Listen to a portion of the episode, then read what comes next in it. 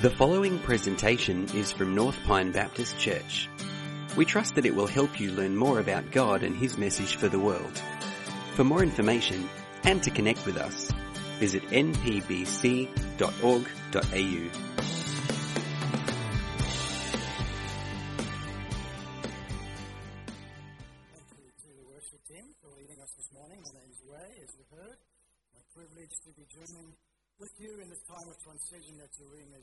to finding uh, the person to come and join you and journey with you in your faith.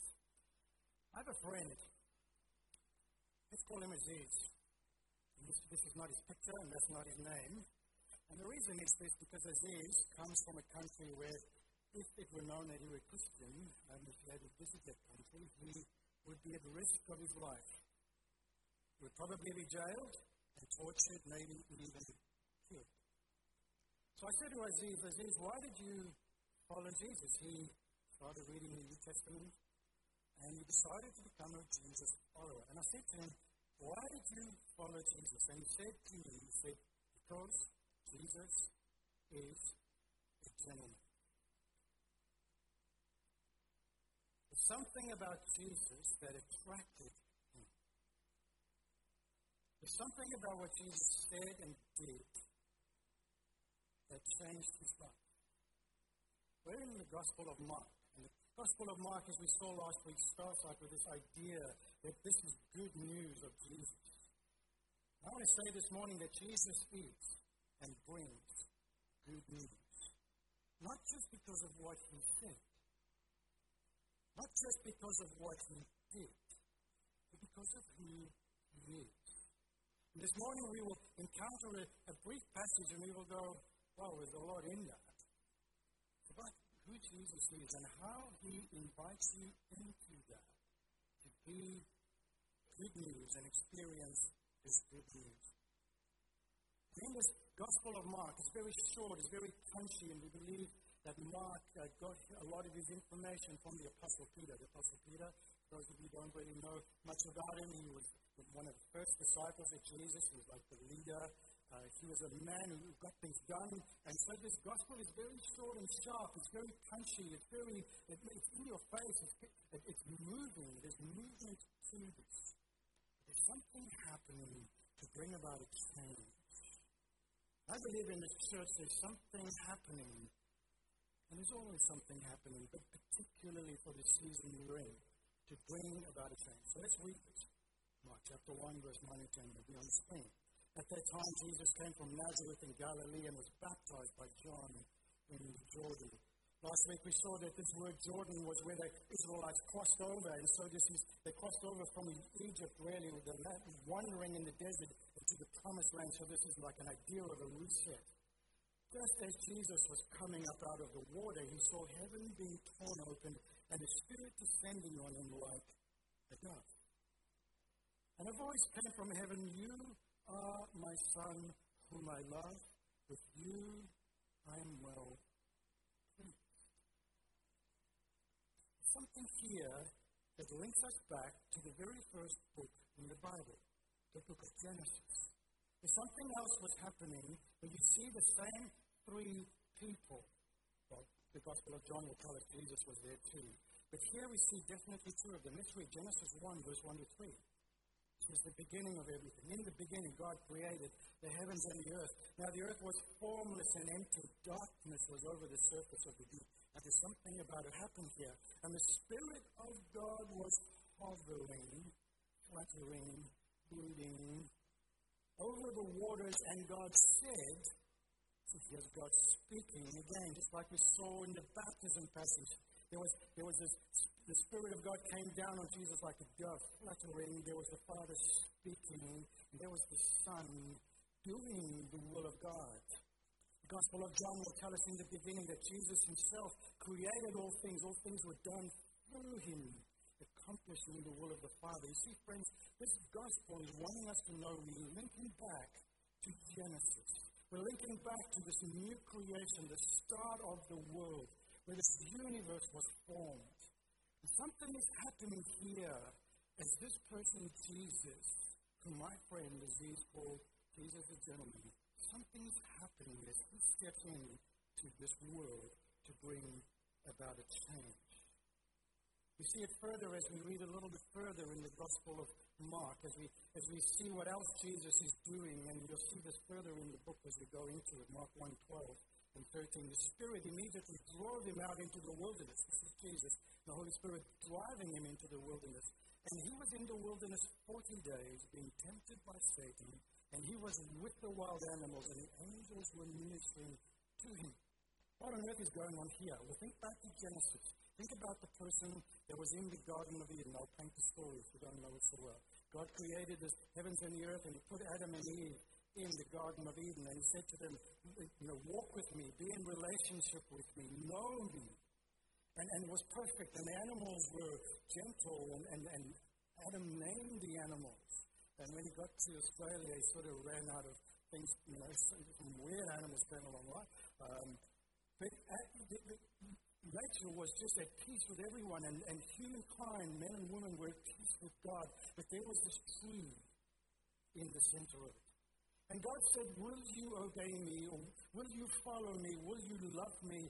And, and not disobey me. Don't eat from that tree. It was a tree that Adam and Eve disobeyed. They saw their lives revolving around themselves and what they wanted, and there was this accuser, this deceiver, the word Satan means accuser, there was this accuser talking to Adam and Eve and saying, you know what, if you eat that tree, you know, you'll be like God. Just imagine that. You know, wow. Here comes, as we read in the gospel, further on in the New Testament, and I know I'm sort of jumping a couple of steps for those of you who are new to faith. Jesus comes as the second Adam. Instead of being in the garden, he's in the wilderness, because they got thrown out, remember? He's in the wilderness He's with the accuser again. Accusing him, and we'll read in, in, in Luke, for example, where, where the accuser actually uh, questions what the Father has said if you are the Son. Here's the accuser again, and notice the animals are wild. It's like the second Adam has come to remake this world. And friends, there will also be a tree in the future for Jesus. Remember, The is called the cross, the tree. There will also be a tree that Jesus will encounter where he will be tested will he obey the Father's will or not. Now, there's a whole lot of backstory, but that's what's taking place, some of what's taking place in that. You're going, oh, well, that sounds interesting. But how does it affect me today in this world where I am? How does it affect me in my life and the things I face in the week? Well, I'm glad you asked that question. This passage that we read in Mark, where we see the Father, we see the Spirit, we see the Son. I don't know if you noticed, but it's from the perspective of Jesus. Look at it again. Mark 1 10 to 11. Jesus, just as Jesus was coming up out of the water, he saw heaven torn open. This one is from the perspective of Jesus. Some of the other Gospels have got a different perspective. But we get an insight into the Trinity here. We get an insight into the relationship between the Father, the Son, and the Holy Spirit. We get this view of how they work. And friends, the Trinity is a, is a the word, the Bible doesn't say there's a Trinity, but when we read the Bible, that's the only way we make sense of it. It talks about there being one God, but yet there are three persons. It doesn't mean there's like three people who sort of hang around together and sort of like each other. And it doesn't mean there's just one God who sort of shows up in three different persons. No, they're always three, but they're always one. There is this unity of how they're working together. But I want you to notice something. The Father affirms the Son. He says, You are my Son, and you are well pleased. The Spirit of God is hovering over Jesus, enfolding him empowering him for ministry. There is an affirmation of each other within the Trinity, each honoring the other, each bringing glory to the other, each putting the other first. Cornelius Plantinga is a theologian, and he said this. He says, The Bible says the Father, Son, and Holy Spirit glorify one another. They exalt, commune with, and defer to the other. Notice these words each harbors the others at the center of his being. Maybe, maybe we understand now when Jesus said, the Holy Spirit is not just going to talk about his own things, on his own agenda. He's going to speak about me. Because the Holy Spirit does bring honor to the others, to the Father and Son. And so the Father and Son bring honor to the Holy Spirit. At the center of their being, there is this God, this, this Godhead who, who continuously works in this relationship, and they demonstrate to us what it means to be truly alive in this universe. It's an insight into what we were built for, for relationships where the other is honored, for relationships where we are affirmed by the other, where we find our meaning and purpose in the other. Just as this, the Godhead revolves around each other, instead of being self centered, they are other centered toward each other. You see, friend, there's a, there's a reset happening here. For our world, the world where we were lost in self absorption, where we were wanting the world to orbit around us, the Father, Son, and Spirit instead, they orbit around each other, affirming each other. How does that affect you and I? You see, for Jesus, and you'll see from next week, Jesus is going to invite us into this journey, not just to hear from Him, not just to model our lives on Him, but to actually be connected to Him in a way that is mysteriously, profoundly um, enriching. And Jesus is going to invite you into this journey with Him where you are actually going to be connected to Him. You see, friends, as the Father speaks to Jesus and He says to Him, You are my Son, and you are well pleased. And then it says Jesus, full of the Spirit, was led into the desert. That was that's Luke. Was anointed by the Spirit. There is the sense that Jesus' ministry flowed from his identity. You ask, you ask me the question, you go, well, wait, he's the Son of God. You know, of course he knew he was. Friends on earth, Philippians 2 tells us that Jesus deliberately laid aside any right to hold on to that power. He, yes, he was the Son of God, is the Son of God, always will be the Son of God, but he laid it aside to walk this earth as a human being, still God, but as a human being in the power of the Holy Spirit. Why? Because he wanted to teach you and I how to live like this. There's no point if we have God come walk on earth and he has this incredible example, but you and I can't do it. What point is there for him to say, Come and follow me and be like me? If he's God and we're just human, no, in his human nature, friends, he teaches us to live like he did. We will never be the Son of God. We will never die for the sins of the world. I get that. But in everything else, he's calling us into relationship with him. And so his identity, his ministry flowed from what the Father said to him. This is good news. Friends, the good news is that Jesus Christ took on our humanity so that we could take on his identity for all eternity.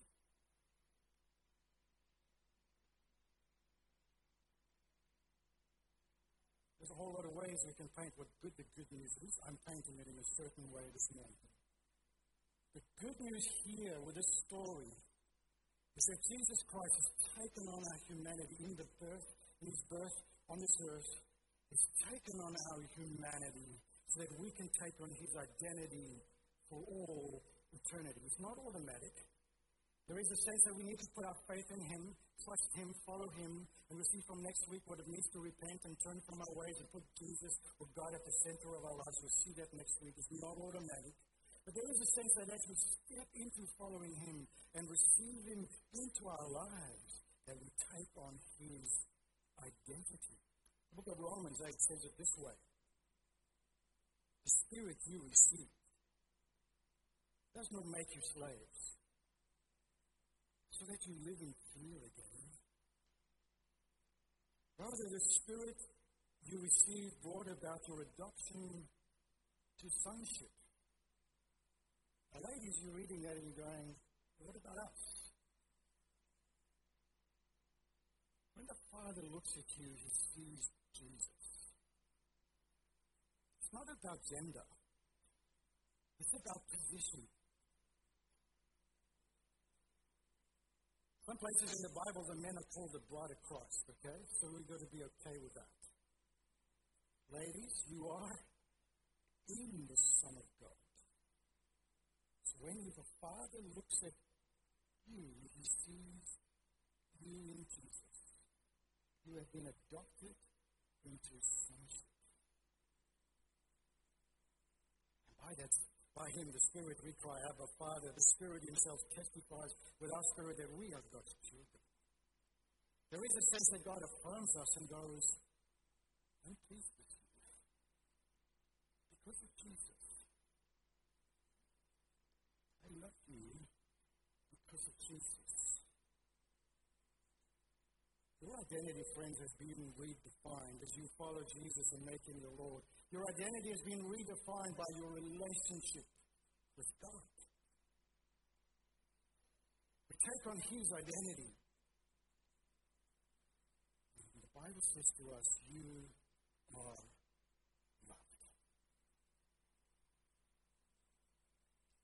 This world will tell us you're stupid, you're ugly, you're awkward, too tall, you're too short, you're too fat, you're too thin, you have no value. That's what the accuser will tell you. The Satan. Wants to undermine what God says to you. Says to you in Christ, you are loved.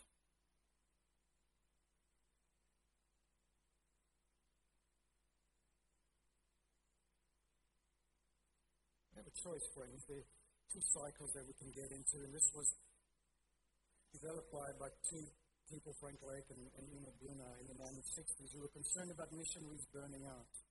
There's something they call the grief cycle, and we all get stuck in this, where your, where your identity is deeply connected to what you do.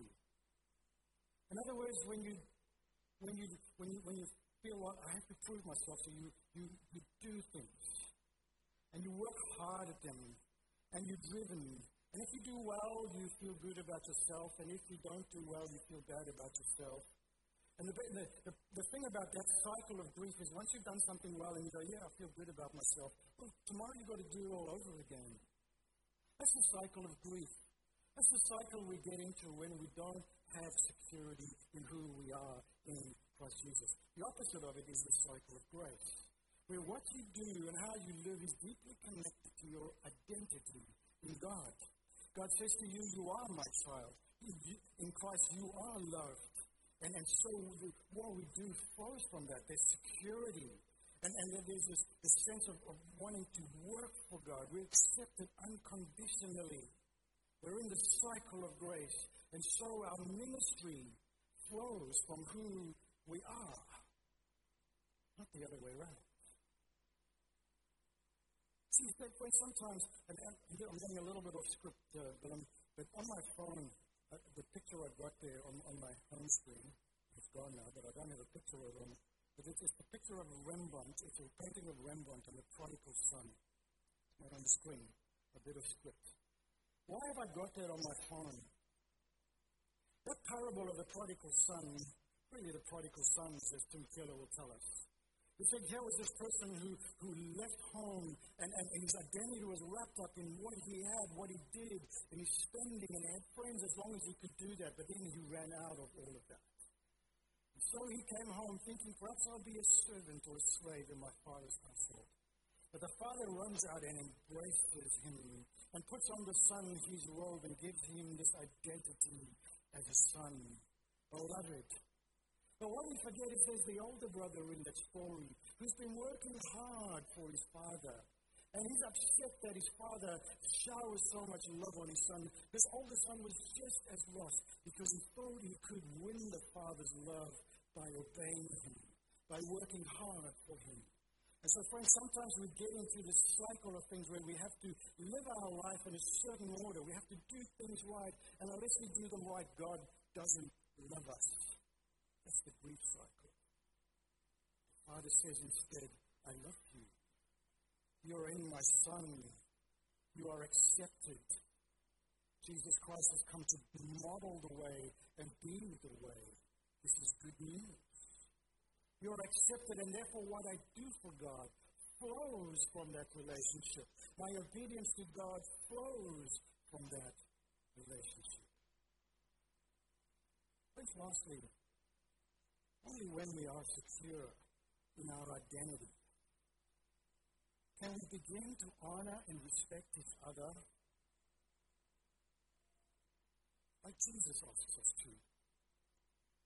Where we're not expecting others to orbit around our desires, around our wishes, around our thoughts. Because our hearts are idol factories, as John Calvin said. We're perpetually, perpetually building this idol to self. And if we're not careful, friends, we will want people to orbit around who we are. But Jesus says, A new commandment I give you. I think he was replacing most of the other commandments. He said, A new commandment I give you. Love each other as I have loved you. In other words, that you will honor others and seek the honor of others rather than your own honor. Most of our marriage problems break down in relationships, in marriages, in families, in the church, at work, in politics, as we've seen as they've been the worst week in politics in living memory in the last week. Most of these breakdowns, friends, at their heart, have the sense of where somebody wants other people to orbit around their point of view. But in the church, in Christ, we orbit around each other. We honor each other because that is what the Father and the Son do. So if you've come from, from a background here, friends, where you feel, well, you don't quite match the cut, you don't have the right dress, you don't have the right background, you don't have the, the right social niceties about you, Jesus would say to you, He brings you honor, double honor, and we honor you too. You see, friends, when we want the world to orbit around us, that's exactly what went wrong in Eden. Eat this fruit, we will be like God. Wow. Life will orbit around us. Instead, God says, sends His Son. The Father and Son are orbiting around, the Spirit orbit around, orbiting around each other, and the Son says, Follow me. Come and live like I live. Friends, the good news is that Jesus Christ took on our humanity so that we could take on His identity for all. Things. How do you put this into practice? Firstly, be baptized. A command. If you're not a follower of Jesus, consider entering into this dance, as C.S. Lewis would put it. Be baptized. Be drawn into God. The water doesn't do it for you. It's the, it's the symbolism of it. It's the declaration of it. It's in that moment you're identifying with what Jesus did. Be baptized. You're having a baptism service. Be baptized. Secondly, find accept that you are God's beloved and secure because of Jesus Christ. If I ever doubt that, it means I'm doubting what He's done for me. I want to beat you up with that. Our human heart keeps going off that path, but God would keep reminding us that you are His beloved.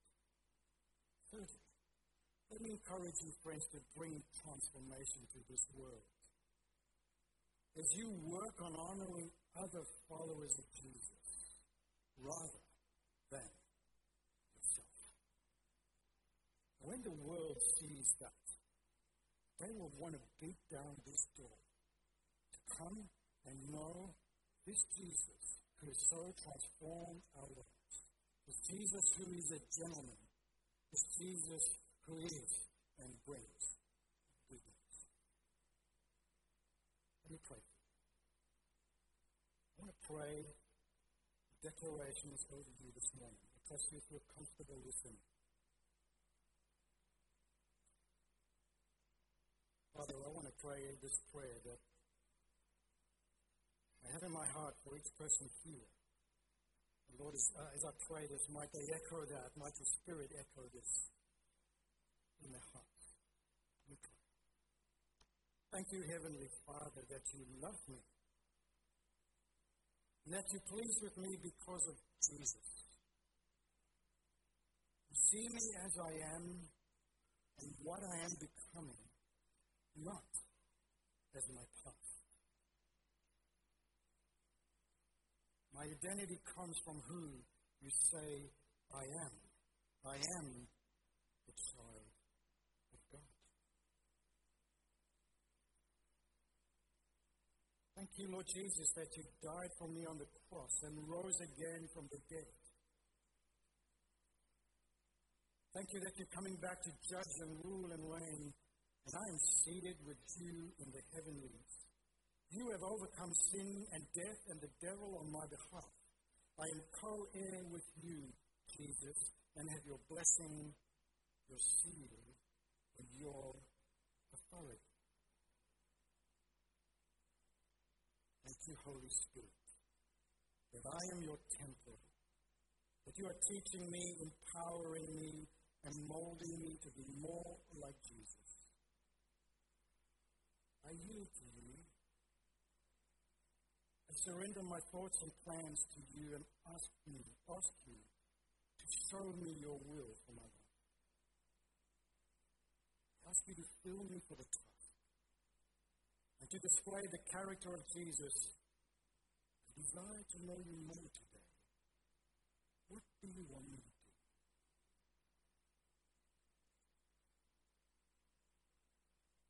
Father, in this short passage, we are so honored that you have included this in your word. That we got an insight into how you and the Son and the Spirit honor each other.